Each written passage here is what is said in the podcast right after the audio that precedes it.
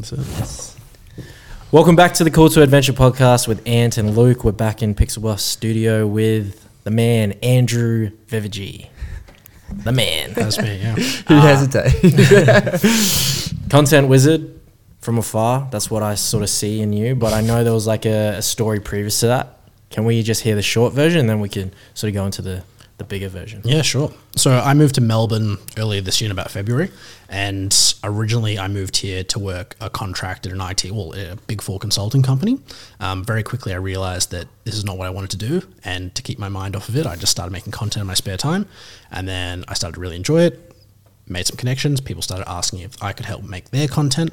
And then eventually I thought, I can have a crack at this, and went all in, quit my job, decided to work, start working part-time, doing content creation. And while I figured out if I want to get another job at a marketing agency, and then I grew to like having enough clients to go full-time, and here I am. How long did that short, it, yeah, how long did that process take? Unrealistically short. Like yeah. I'm pretty sure I have gone, I think I quit my job in June. This year? Yeah.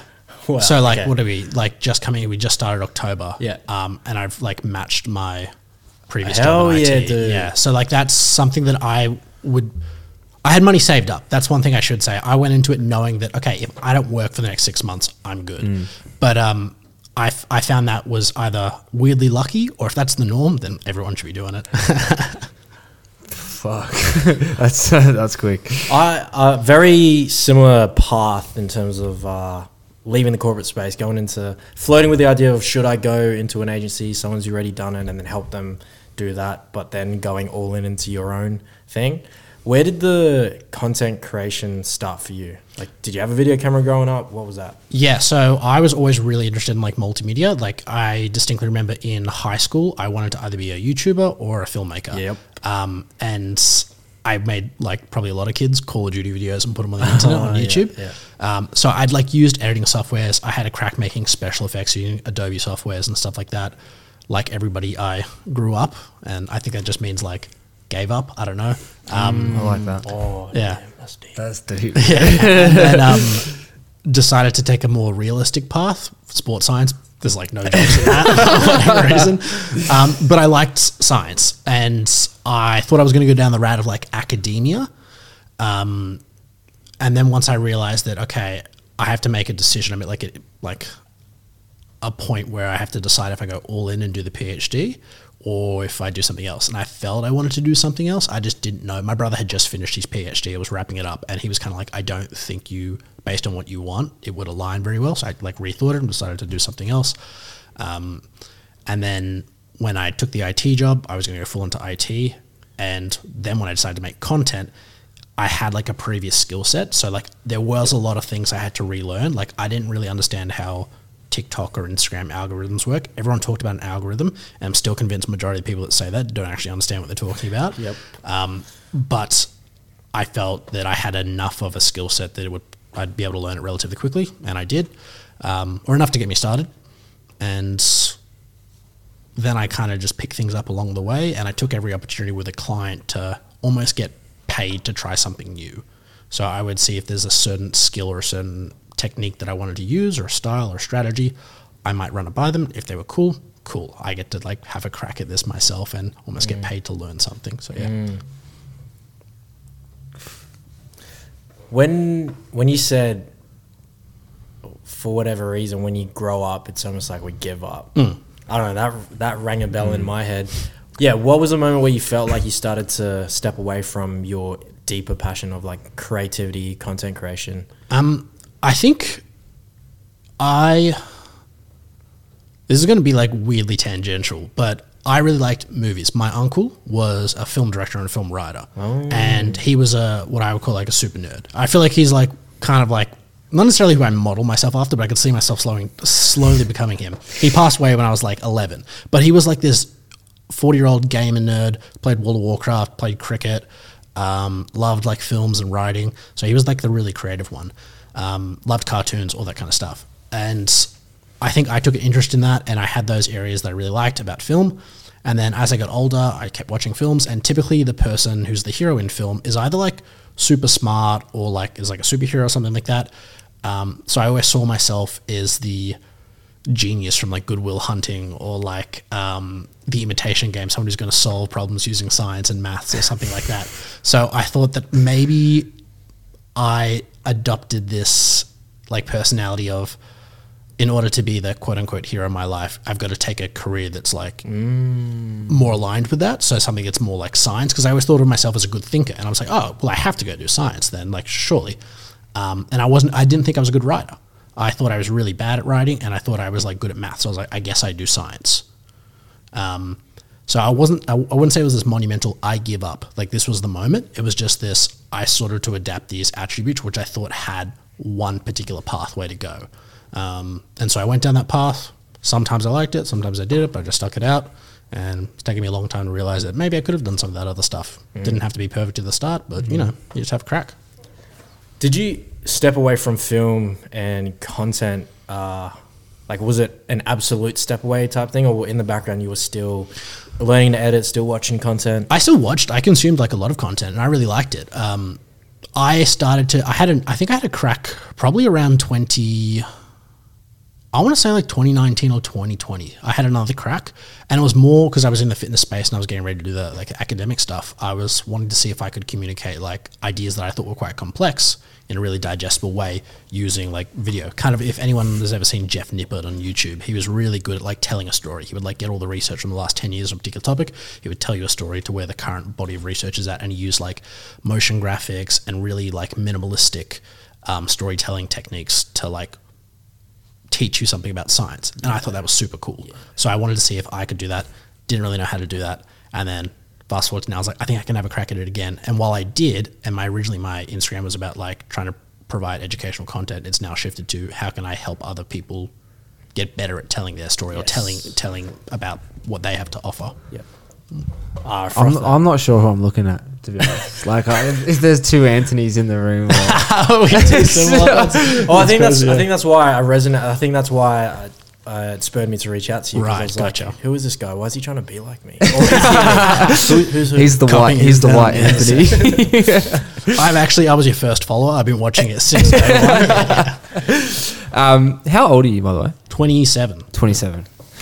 It sounds like you've been through such an interesting journey, man. And like, it's just, I'm just listening to you speak and it's like, fuck, it's, it's wicked to hear. It oh, really cool. is. Like, it, it's so different to what I've experienced throughout my life. And, um, I'm just curious, what was it like in school for you? Like, you talked about your uncle being a mm-hmm. bit of a super nerd. Do you, and you took after him. Were you a bit of a nerd in school? Um, like, I definitely wasn't a high achiever. I probably, I, I was probably like, in some subjects a little bit above average and some subjects a little bit above, but I would I would uh, sort of put myself in the middle of the ground. Like I was I was no one special when it came to grades. I was like decent at maths. Um, I liked science.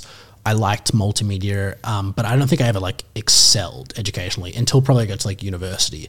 Um, that's probably when I, I really felt like I'd found something that I was good at um, because it, the sports science and fitness interested me. So instead of just trying to learn to get like a, a pass, I would volunteer for like research. And it, as soon as I got the minimum amount of knowledge to be able to participate in someone's PhD and help with like uh, data collection, I'd be like, I'm on it. Um, so that was kind of an era where I felt like, okay, you don't have to be like the smartest kid. It's just about like, once you find something you're interested in, just go. Like yeah. have a, see, like talk to people, see if you can get on projects, like learn stuff. Because um, there was definitely people who were more academically gifted than me at university even. But I um, probably was more likely to pursue a research career because I had more connections and I had more like real research experience. So I was saying with like high school, I don't think I necessarily excelled. I wouldn't call, call myself a brainiac. Mm.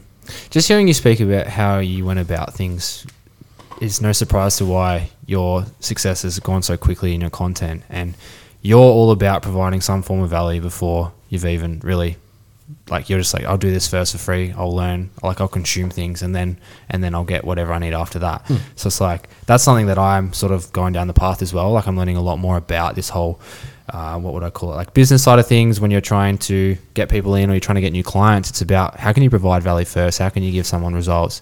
Um, and that's what you've been doing. And I think a lot of people in today's world, they don't do that. They're, they're not willing to do something for free or to try something or learn something. They're just like, no, I want the money now, now, now, now, now, now. Big time, yeah. And that's probably why you blew up so quickly in, what, three or four months? Yeah, I guess it, I wouldn't really say I've blown up. Like, I have a very small following, but I have, um, I have like what I would say, like an active following. Like, I have a, a small amount of people that engage with my content and like are willing to reach out in D Ms, even if they just have a question about how do I use a camera setting. More than happy to answer it. And I feel like that just creates good rapport, and it's like hopefully it benefits them, and it gives me joy knowing that like I've actually like provided some information, or people mm. think that mm. he knows what he's talking about enough that I can go to him. Mm. Mm. Okay, just quickly, mm. I, and you may need a neck brace because I'm gonna like really fill up your head right Hit now. Me.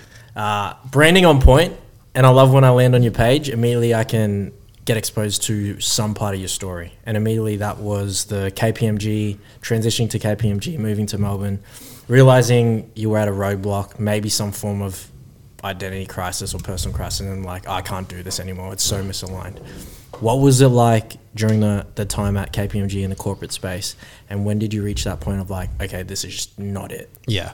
Um, I, I'm quite, you know, how, I don't know if you've heard of like a thing called like a recall bias, where it's really easy to remember, and it's like related to like pain. It's really easy to remember something as the most recent being the most painful because it's oh. the most recent experience. Yep. But I generally reckon that was like the worst like period of my life. Wow. Um, I'd moved to Melbourne. What's I'd, K P M G? K P M G, it's like one of the big, big four, four consulting firms. Oh, yeah, big yeah. Big four corporate. Yeah. Oh, okay. And like we do, they do a lot of space in the data, data world. Um, I have nothing but good things to say about the managers at K P M G.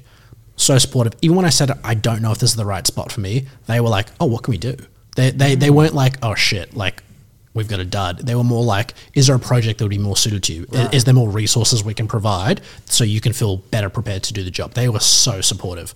Um, but I realized like I was in a space in tech with like financial information management, where you essentially help large like data integrations make sure that all their financial Um, data from one system to a new system, or if they'd merged with a new business, let's say they bought another company and they need to make sure that the customer's data from the business they just bought merges with theirs, they need to make sure that's all under one system and it works and it's integrated well. And our job was to either do all of that or parts of it, and we would come in and help or consult on it.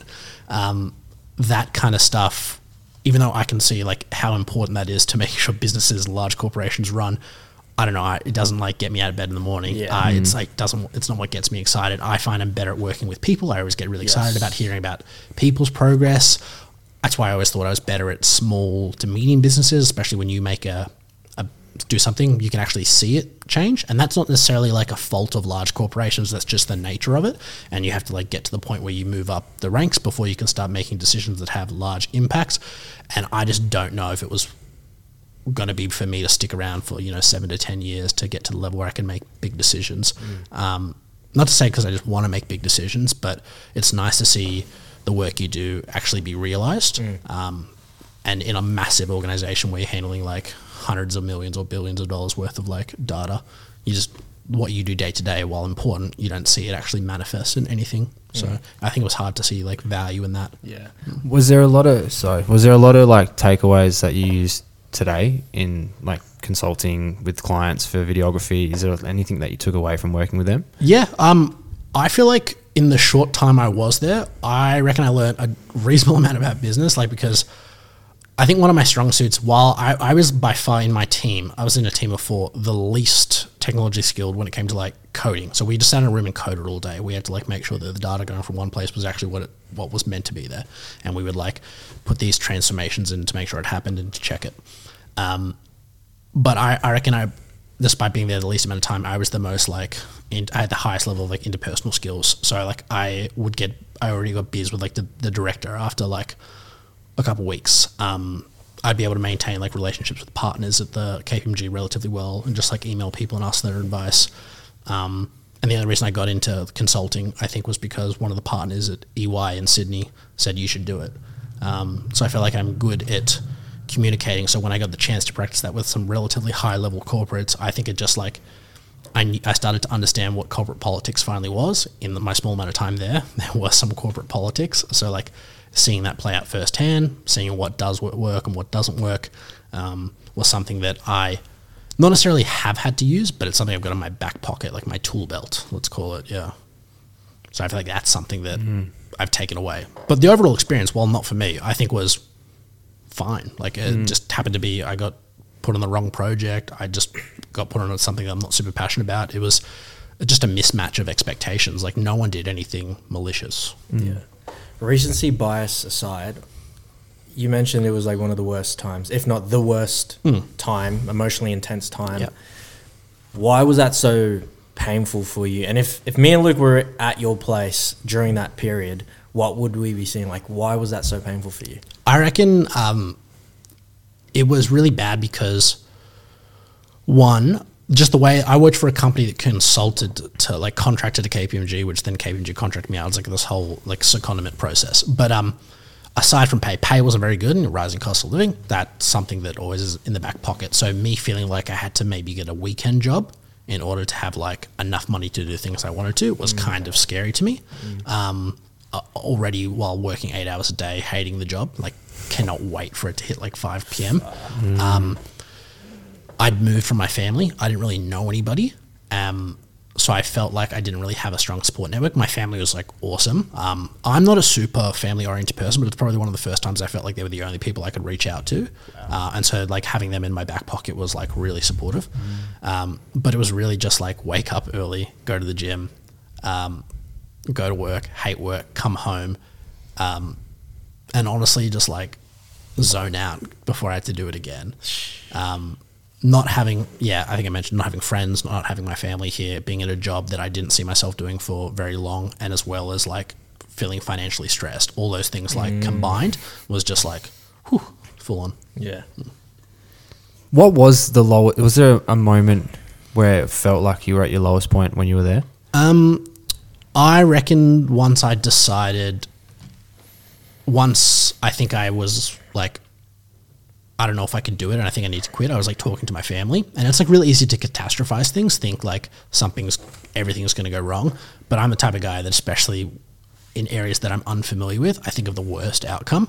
So I really thought that like either this was, I stick in this or I'm never going to get a job in I T. Like this is it for me.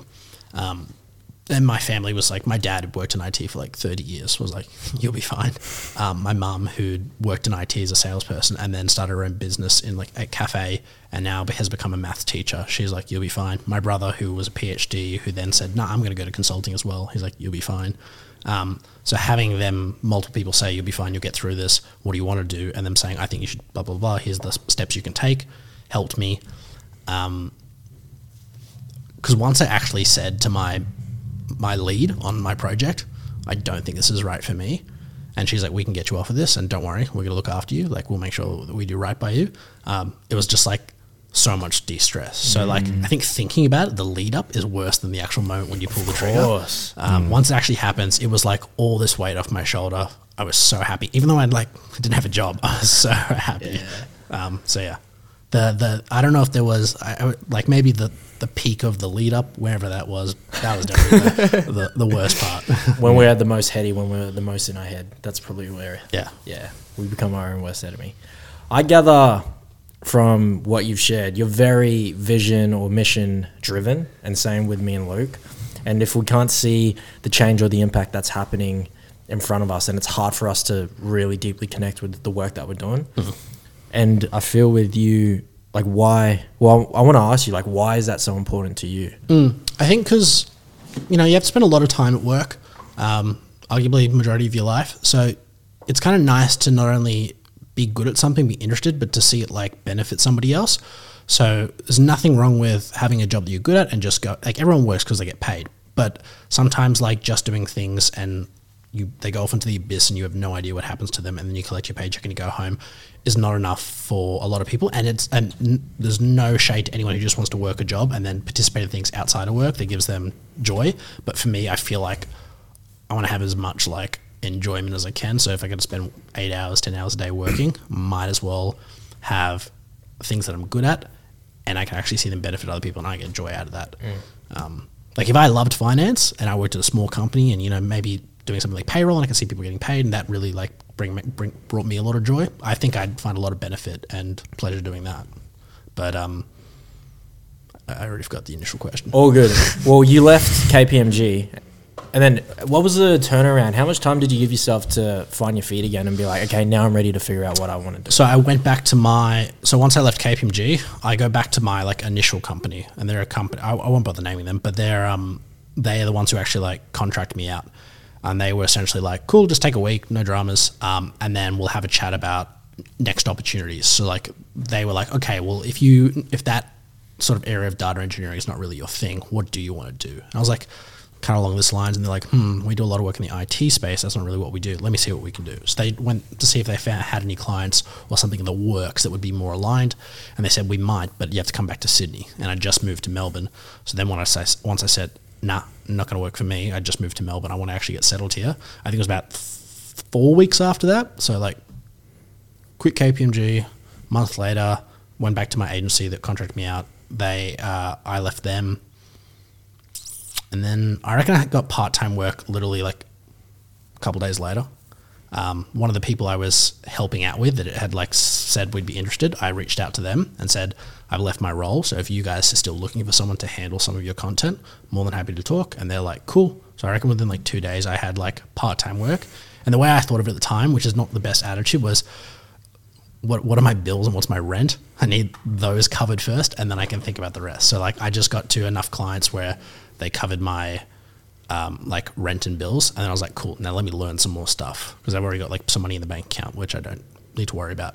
And then once I'm like, okay, I feel like I've got enough stuff that I can like maybe pump out some more content, see if I can take on some more clients. I did that. Mm. Yeah. Do you necessarily think thinking like that's a bad way? Because like I look at it like, oh, cover your expenses so you can like live the lifestyle that you're enjoying, you mm. know? Like, because it, it, it, it is... It is scary to step away from mm. financial like security. I, I did it. I experienced it, and then I got to a point where I didn't have those finances. And I'm like, I feel like if you are pursuing something that you just are super passionate about, it's like just cover your expenses. Mm. Don't look to fucking make heaps of money. I don't mind that mindset. Yeah. yeah. Oh, one hundred percent. Like if, if it's the if you don't have a job and like you said, like I cannot do my current work. Like there's no way. Um, and you don't have any money saved up. Look, yeah, it's definitely riskier, but do it. You're gonna, probably going to be happier. But if like the option is, hey, I can just keep working for a little bit longer, I can have almost like six months worth of expenses saved up in advance, especially if you're learning the skills at a time, it's really good, because the only difference that I would say, especially from like freelance, like videography, branding, um, like creative design, anything like that, uh, having them, and probably actually the same with you guys, having the ability to walk away from a deal, like walk away from a potential client, is like really powerful. Yeah. Um, if you're so desperate that shit, I don't know if I can like, payment. Can I swear? Is that yeah. Cool? uh, shit, like I don't know if I can like, you know, pay rent. Um, it makes it, you, you, mm. you're much more likely to be taken advantage of. If somebody, I've probably taken things which I, I'm happy I got the opportunity and I've been able to develop skills, but looking back, it's like, oh fuck, I did that for so cheap. Like I was really stressed, and like I did that for like nearly like a third of what I would charge today. Um, for the amount of hours I put in, it was like less than working at McDonald's. Um, so like having the ability to walk away, I think, is really powerful for just negotiating deals. Yeah. Mm. Yep. Mm. So now you're in, now you're doing the content creation thing. Mm-hmm. And I know there's also a part of you that I sense is like, there's some crazy about you, there's some psych- psycho element in the, in the best way possible, and you have committed to creating one hundred days of content. Yeah. How is that going? Because uh, we've both been there. We know how challenging that yeah. is. I like already set up, the, so I set up the video, the first video I posted of, of this like challenge was like one hundred videos, one hundred and something videos in one hundred and something days. And I specifically called it that because to not imply that I have to post every day. It's yeah. if I want to like post three in one day, that's fine. Just before the end of the year, I have to post about one hundred videos. I can post seven in one day if I want to. So if I get behind, yes. I can catch up. Yeah. Um, yeah, I thought I had to do something that scared me. I, I, I saw a ton of like, I went from like fifty followers, uh, maybe not fifty, but I went from like really low followers to almost like five hundred in a, and for a lot of people, they're saying that it's like nothing, but you know, it's it's relative. It's it's, it's, it's, it's for everyone else. Um, uh, sorry, it's relative to everyone else. Um, by posting like minimum once per day, sometimes twice per day, and I got the most amount of inquiries of a really small following from that. Mm-hmm. Um, so I, I once I had these clients, I was finding it tough to post again. I lost a bit of motivation because I was busy editing client work, filming other client work. And so I just needed something to like scare me. And I was like, let me just think of like something. I keep seeing these thirty day challenges. I'm like, nah. fuck it, let's do something dumb. Let's do something like like one hundred videos. I think I saw someone do like two hundred videos in two hundred days, and I was like, that's a bit ridiculous. And I just Googled how many days until the end of the year, and it was like ah, one hundred three, yes. one hundred four. I yeah. was like, let's go. Yeah. And where are you, are you, are you doing that challenge currently? Yeah. Where are you at? Day ten or eleven, something oh, like that. Nice. We're on the same. Um, we're on the same challenge. I like oh, yeah, yeah. And I said like to myself, it doesn't have to be like, because the first video was like kind of vloggy style, where I'm like talking to the camera, I'm just talking about my experiences. Like it's not meant to be like that. It's just, I have to post something. It yeah. could be something really small, and I wanted to like be able to reflect on it and like then tell other people who are thinking about creating content. Not every day needs to be a home run. It doesn't have to be a banger that you think would go viral. Sometimes it's just putting out something to like set up the basis so that when you are ready to launch the home run and people want to come and binge your content, there's content there for them. They can, something that's valuable or something they can learn. Um, so there's nothing wrong with posting on Instagram like a seven second, want to learn how to do this, check out the caption. And then you write some some type of value in the caption um, versus trying to make like this insane sixty second edit or like, because I do a lot of gym content, like this insane mm. workout edit, because those things are just like annoying to make sometimes. Yeah. Yeah, I've been noticing that. That's like a real big trend at the moment, isn't it? It's like da da da da three two one, and then it's like read the caption. Yeah. Is that like it's it's good and bad? So like the, my bad, the part that I'm like it's bad. It's like, man, content creation is like real cheap these days. like like people are literally just like putting some trending audio, and it's like some people are going viral because they're catching a trending audio first early, and they literally just say, um, want to blow up or go viral. Use this use this trending audio. Read the caption.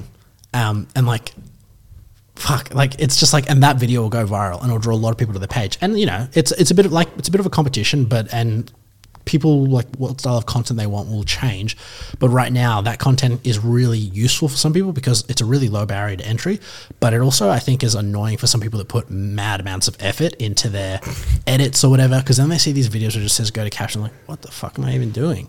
Um, but hey, you gotta play the game. Like right now, if that's an easy win you can take, like even if you make those sick edits and you think, oh, I want to try post every day, just post every other day one of those. That's yeah. a really easy way to make sure that there is constant stream of content for you.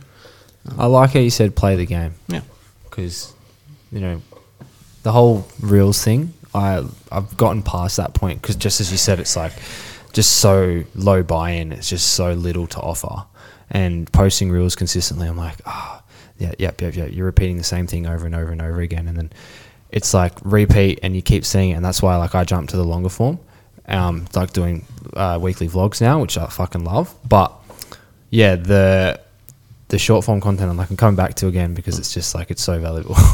Like it's not the actual content behind it, but it's like what it can provide yeah. in that short form. one hundred percent. It's mm. like, it's even just the like, yeah, like the seven second go read the caption stuff. Some people definitely, I didn't realize. People read captions.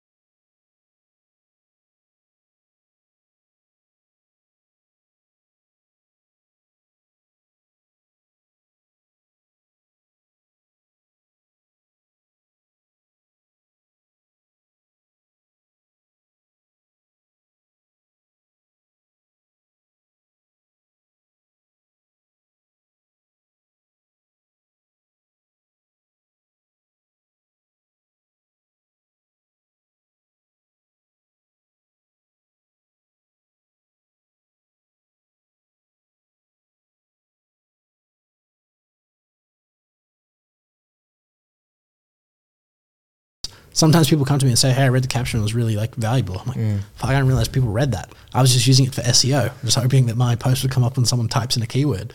Um, but yeah, I think like TikTok originally was really popular for short form, and while it's still very popular for short, to- short form, it's now gone to a bit longer form, kind of like almost YouTube. And Instagram, when it tried to catch up to TikTok, it's still on the really short form train, like short videos are the way to go. And like Instagram's always been about like prettier things, like photos. So an aesthetic seven second video might do really well compared to a week long, say ninety second vlog where you update people on a bunch of stuff. Maybe you provide a bunch of insight and a bunch of value, but people just want the read the caption. Yeah. Those are the ones. I want to ask you this. I've changed my approach to content many mm. times over, and along the way it's somewhat deviated from my personal preference and how I want to create content. Essentially as simple as creating the things I want to create, speaking on the things I want to speak on. Yeah. But then you also fall into the trap of the trending audios, the hashtags, all that stuff. And I think I feel like right now I've stepped away from that, double down on the authenticity, the message, the stories. But currently, what is your approach to your content, and is it in line with how you prefer to make content? Yeah, so it's probably not in line with the exact style of content that I personally like making the most, right. But you can't make content about what you like. It has to be a little bit of what you like, but at the end of the day, especially if you're selling a service or a product, it's about what they like and what yep. they want. Um, so if the goal is to be able to deliver your message to the largest section of the audience that you deem as like your target audience, you need to make content that's going to get there. Mm. So if that means that you do short videos where you just say, go to the caption, sometimes you got to do those. Mm. If that means occasionally putting out long form content because that's what satisfies your soul, you need to do that as well, yeah. because there's no way you're going to keep doing content unless it both satisfies your soul and actually gets people through the door. Mm. Um, so I would say for myself, I during my s- short bout of being really unmotivated to make content, it was because I hated doing those like, what I thought was non-valuable, but people find them valuable. So I'm trying to include include them more. Mm. And like I said before, play the game. Not so much it's like um, you need to, you're not trying to rip people off and just say like, ha, if you didn't, this is just like a lowball thing that I'm just doing because I can't be asked. It's more setting up the bases, because when you're really proud of a piece of content that you edit, if you've only got one of those on your page, there's no reason for people to stick around. But if you've got shorter pieces that maybe, you know, they're not your favorite pieces of content that you've ever made, but you've got a stack of them, um, people are more likely to binge your content and eventually become someone who engages with your community. And as much as sometimes the follower number is attractive to see go up, r- reality, I'd rather a couple people who want to chat to me in the D Ms, who want to reply to my stories, who want to comment on my stuff, than a thousand people who just saw one video that was kind of aesthetic and that would never actually engage with it. Mm. So yes, it's content that does well, but having some content that actually soothes your soul is important there as yeah. well. What soothes your soul the most? Um, I like making, I like, yeah, when I talk on camera, I like the opportunity to talk. Um, I like telling people about things I've done wrong, things that I'm learning, and just generally talking about my experience. But at the same time, when you're in the early days, people don't know who you are. You haven't really done anything that's necessarily worth sharing your experience, like, you know, Alex Hormozy, or you'll know, I don't know who else is really big. That's just one that comes up. Do you follow up. Tom Nosk? No, okay. I'm I'm like Nosk. relatively, I feel like I was really anti the the content guru people, yeah, but yeah. now that I'm like actually doing, I'm like, actually some of that stuff's pretty good. yeah, yeah. yeah. Um, it's just because it was everywhere. Yeah. And no wonder it was everywhere. It was content that people liked. Um, but yeah, I haven't done anything of their caliber. So people would see that video of mine where I'm talking about things I've done wrong, or like my day in the life, and they go, why would I care about this guy? Mm. But those pieces of content are fun to make. It's fun to yeah. make yourself the character, yeah. um, be the hero of the journey, so to speak. Um, like as a videographer, one of the things I have to do for clients is, it's if I'm working with a gym, my goal is to make the gym or the gym's ideal client seem like the hero. And mm. if I'm working with a trainer, I need to make it either that they're the, the center of the state, the the Instagram or whatever, and that their client, their ideal client, is the hero of the yes. story that they're telling. So it's helping them do that. But occasionally when you get to make the videos where you're the hero of the story, yeah. they're kind of fun too. Yeah. Have you, have you read Storybrand? No. Okay, so what you're, what you're mentioning is like a concept in that, and it's like uh, people out there, customers, audiences, they don't want us, they don't need another hero, they're just looking for another guide. Yeah. But like you said, there's a there's a fine line, because as a creator, you want to be the hero of the thing that you're creating because it feels fulfills your soul. Mm. But then it, from the business side of it, it's like you have to make them the hero. You're the guide. Yeah. And I think this is the tug of war between like artist versus entrepreneur. Mm. And I feel like yeah, where we we sort of at, we've had to like recalibrate and find that balance. Yeah. And I feel like you've I feel like you've found that balance yourself. Part of the one hundred day challenge was to try and find that cool. balance, like see if there's actually a way that like new creator can do it. Because if you've, I don't know, if you've got a million followers, maybe it's a little bit easier to start slowly shifting your brand. But like when you're a new creator, you have no idea what works well for you. You yeah. have no idea what could work well for you. So I think for me, this one hundred day challenge was, let me see if I can show people that I'm a videographer and I'm help like fitness people make good content and yeah. videos, as well as actually share my own story yeah. and see if there's a way to do that like elegantly, which isn't just super salesy yep. and super in your face, but that's like kind of nice and enjoyable. Because like while the algorithm, people talk bad about it, it it's good at doing one thing, it's good at categorizing videos, but when you start to put multiple categories in there, yeah. it starts to get hard. Yeah. So I want to see if there's a way you can do that, or mm. whether or not I come to the conclusion, which a lot of people have done, is just make separate accounts. Mm. Mm. So I don't know. Yeah.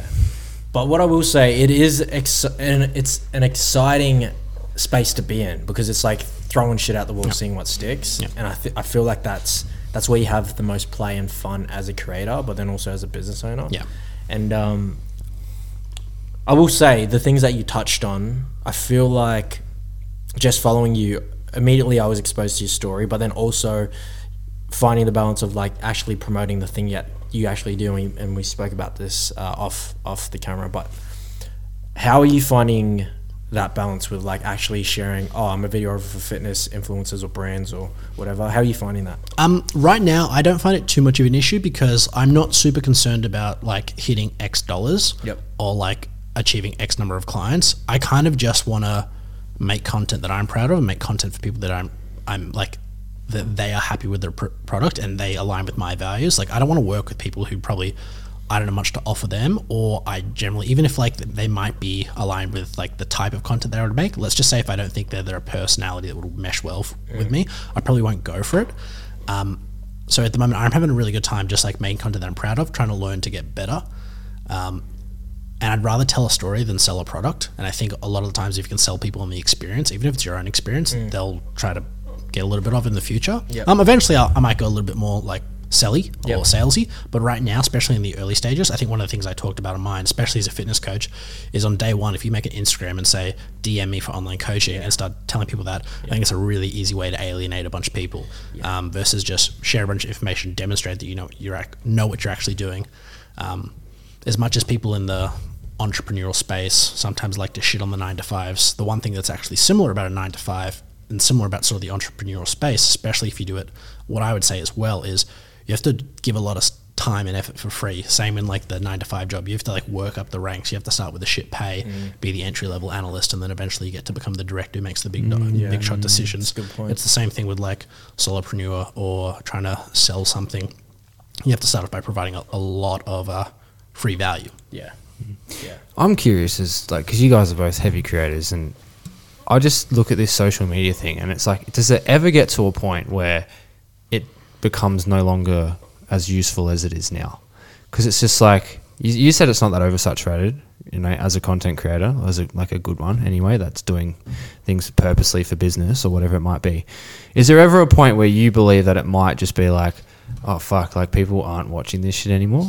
Um, I mean, it's possible, but like right now I'd say definitely not. Yeah. Um, like it's, being a using social media is more viable than ever, and it's like almost even if you're like a brand that sells like um like a brick and mortar store, if you're not using social media, that's just like a huge market that you're just not capturing. mm. Um is there a possibility that these platforms die off? Yeah, sure. I just don't see that being mm. something plausible in the next like legitimately like technological age. yeah. I, I don't think we're ever going. It's really easy to um I think it's easy to not bring things out, but it's never easy to like put things back in the, the cage once they've been brought out. And mm. social media and having access to like anything at a click of a button or mm. touch of the finger is, I don't think it's ever going away. Do you think there'll be a shift? So for instance, like the talking heads have been around for a while now, and then like we're talking about the really short form on Instagram and stuff like that. Mm-hmm. Do you think there is a shift in coming at all? Um, I don't know if it's like this massive, like monumental, like this is the point, December seventh is when it shifted, but it's like slow transitions to certain styles of content. Definitely.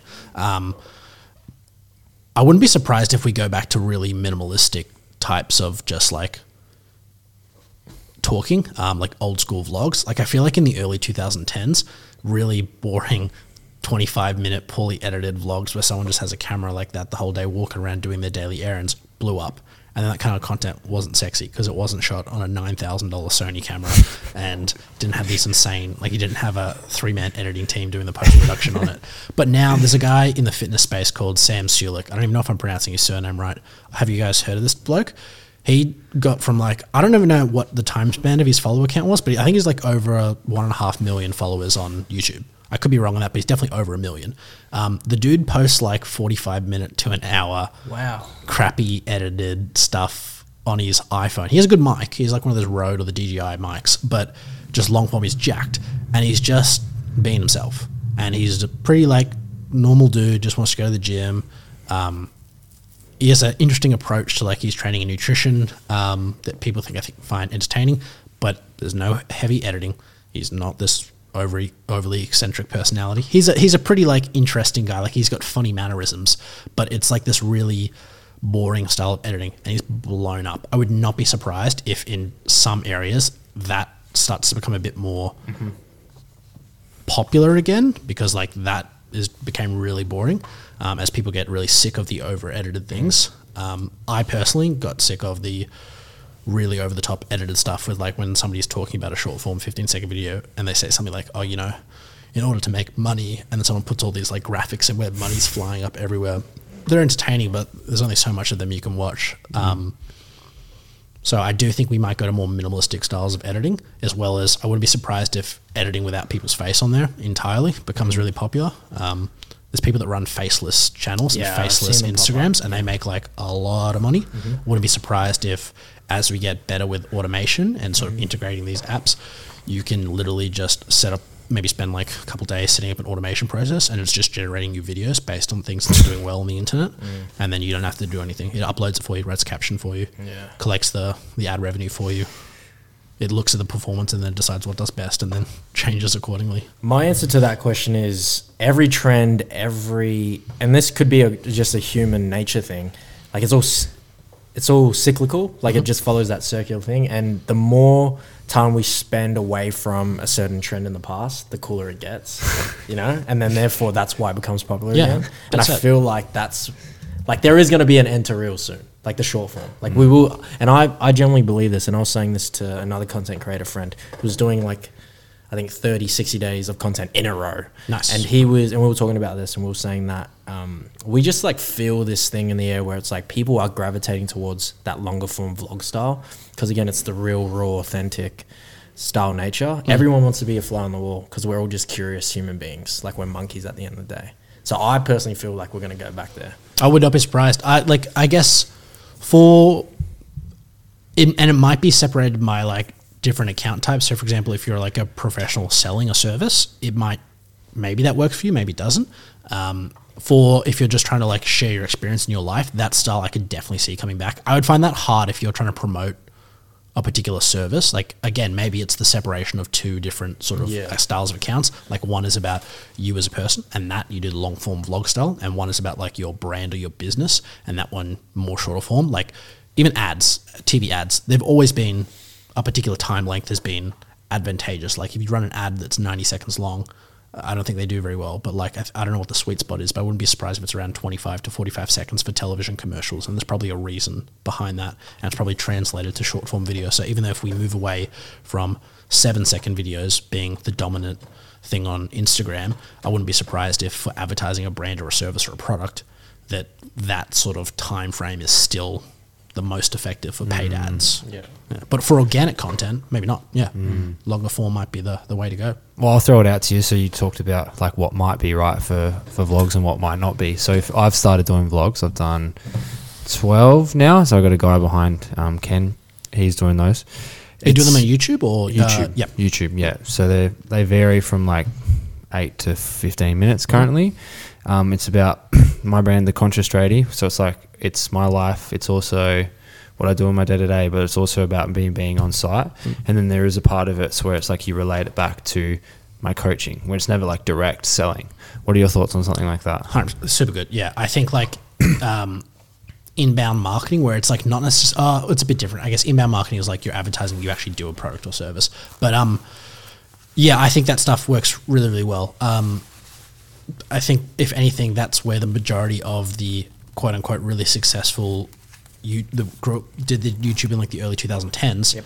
They're the guys that did the long-form content, and they had like links down below, and it turns out they actually ran a clothing store. They had an online coaching service. Like, that's how fitness creators became to be. You did vlogging. Mm-hmm. You didn't do it off making short-form videos. It was all off long-form videos. Um, and if anything, YouTube, by far, just with ad revenue, is probably the the if you're not selling a product, if you just want to make money off like ad revenue, YouTube and long form content is the way to go. Yep. Um, actually, I don't know that. Maybe YouTube Shorts does really well, but YouTube I think has the best return for ad revenue spend.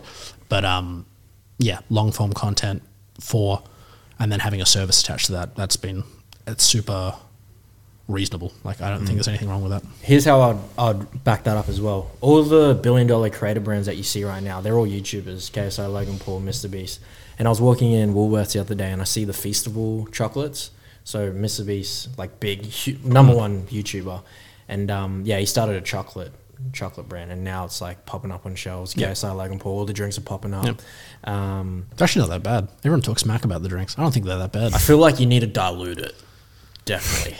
I, I don't think they're like good. Like, I wouldn't pay like, I think it's like, like it's five fifty for like their new energy drink that's tiny. Yeah. I wouldn't pay five fifty, but like, I don't think it tastes bad. No, it doesn't yeah, taste yeah. bad at all. No, yeah. I haven't tried them. Yeah.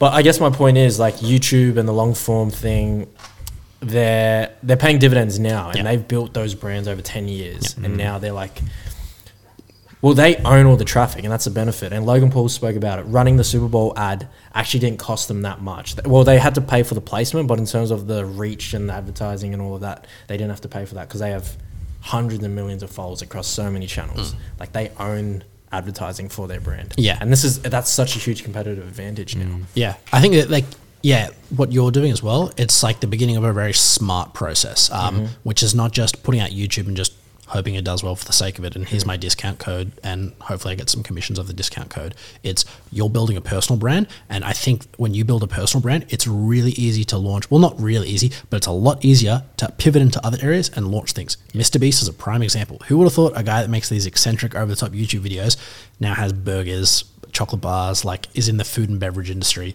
Um, K S I and Logan Paul making an en- energy drink. Um, I think even with the Sidemen, they do a lot of clothing. I'm not sure, I'm sure that does very well, but um, having the ability to pivot is, I think, crucial, and that all comes mm. from developing a personal brand. And yep. long form content is a really good way to develop a mm. personal brand. In fact, I when I started my Instagram, as much as it's about fitness and videography, it was exclusively about the ability to eventually play video games and stream it. um, I didn't care if I made a dollar. I don't care like what. I just wanted to. I wanted to create a brand that w- it was reasonable for me to say, hey, I now do streaming. Even if it was on a different Instagram, it was reasonable to then go, hey, I do streaming um, and get paid, you know, play video games a couple nights a week, stream it, uh, learn to have some fun again. Yeah. What would you tell someone? No, so for instance, like I'm going down this path and I look at it in a similar way where it's like, okay, I'm not looking to make money back right now. Yeah. This is a long game. Yeah. How do you convince someone to be like, hey, like you should jump into this, mm. like it's a really great idea, but you're not going to see returns for three, you could, it could be three, four years, yeah. it could be six months, it could be like someone that's like feeling about it, they're like, yeah, I might do it. Like, what would you say to them? I don't think you can do anything. I think it's really got to be this like, I, it's like, I don't know if you can convince someone to do that, like mm. to, to say, hey, be prepared to put in, you know, almost some days like equal amounts of work as you probably would your, your actual job, um, for no money and no guarantee that, that something's actually going to come of it. Mm. Um, but if you do, it could be sick. Um, I think it just takes like kind of a weird, and I'm not trying to say like we're weird or we're awesome because we do it, but um, it's just something that's going to click in your head. Uh, and there is nothing wrong with wanting to build a career in something that's a bit more guaranteed. Like if you get a job as a software engineer, engineer and you think, you know, in a few years, I can be making one hundred fifty K. Eventually, I can get to like, I don't know what the structure of the software companies work, but like the head or the head of product or whatever, and you're making over two hundred grand, make some investments, whatever it may be. If that's the path that you want to go down, sick. But I don't think you can convince someone to say, hey, I really think you should start a YouTube channel and spend a bunch of money and maybe a lot of time trying to learn editing or hire an editor and do all this stuff and eventually launch things off the back of it. Like someone's already, if the people who are doing it probably have long-term visions, like I know, roughly know where I want to go. Yeah, yeah it, the, the goal might stay the same, but you know, I might have to take a different path every now and then. I might have to take a, a detour, but I roughly know where it's going to go. Mm. You know? It's refreshing to hear. It's on, nice to hear.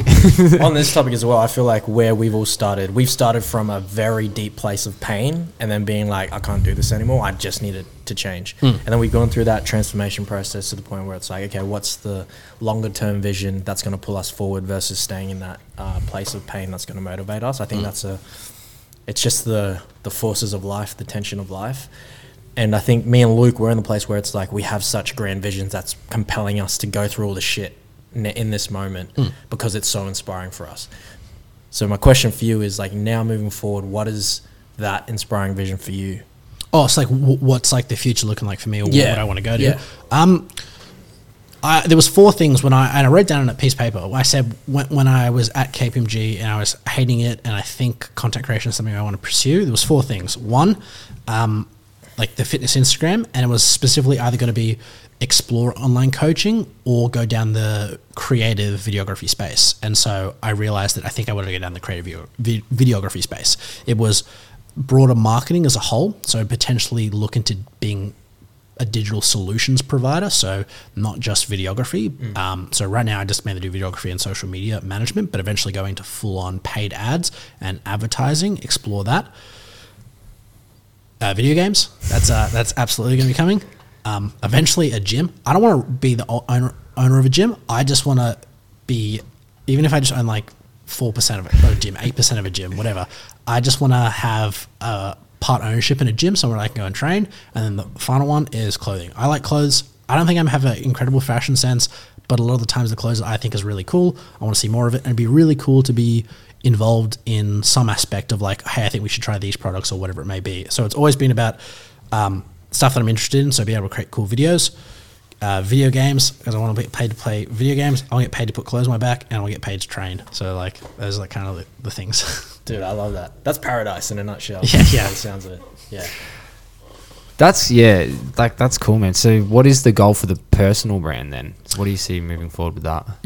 Like it's around those personal brand is literally get it to a stage where I can launch those other yeah. things off one hundred percent. Yeah. So like I, I wouldn't be surprised if building a personal brand to where I could even start any of those other ones took like half a decade. Mm. Uh, and I'm okay with that. Maybe I'll probably start the video game one before then, mm. but uh, I would not be surprised if it's like the gym and the clothing stuff isn't like five, ten years down the road. And I I'm okay with that. Love, I just love when people know that things take time.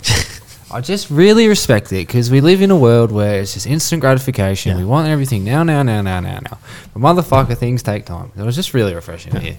I think, like, yeah, social media's probably done a bad job of making people think, like, like there definitely are get-rich-quick schemes, but some of the ones that are actually quite viable, sometimes people get really fast results, but they're the exception. They're not mm. the rule. Most people should be prepared for the long haul, just mm. like any career.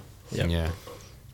Fuck. Dude, I believe you. It's gonna. It's, Let's go. It's gonna happen. I, I, I've adopted the mindset. I think like somebody. I um, had a, a coffee with. He actually runs a whole like. I don't even. It's so like extreme. The coffee business. They do a lot of events. They do a lot of corporate functions. It's called Coffee on Q. His name is Ryan. Really good bloke.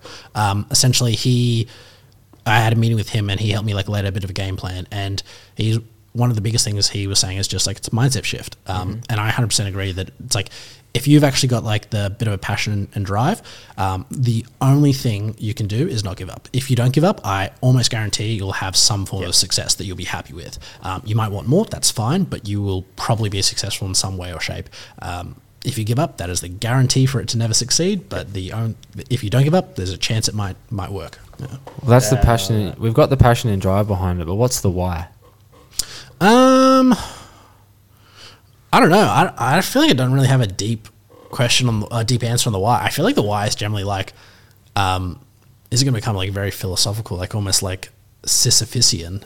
Is that how you pronounce it? Sisyphusian? I don't, I don't know. No clue, but I believe you. The dude, the dude who um, uh, rolls the stone um, up the up the. Oh yeah, yeah. yeah. The, who rolls the stone up the mountain every day? It rolls back down, and he just rolls it up every day. You know, you just choose. You, you got to live on this earth. Um, sort of.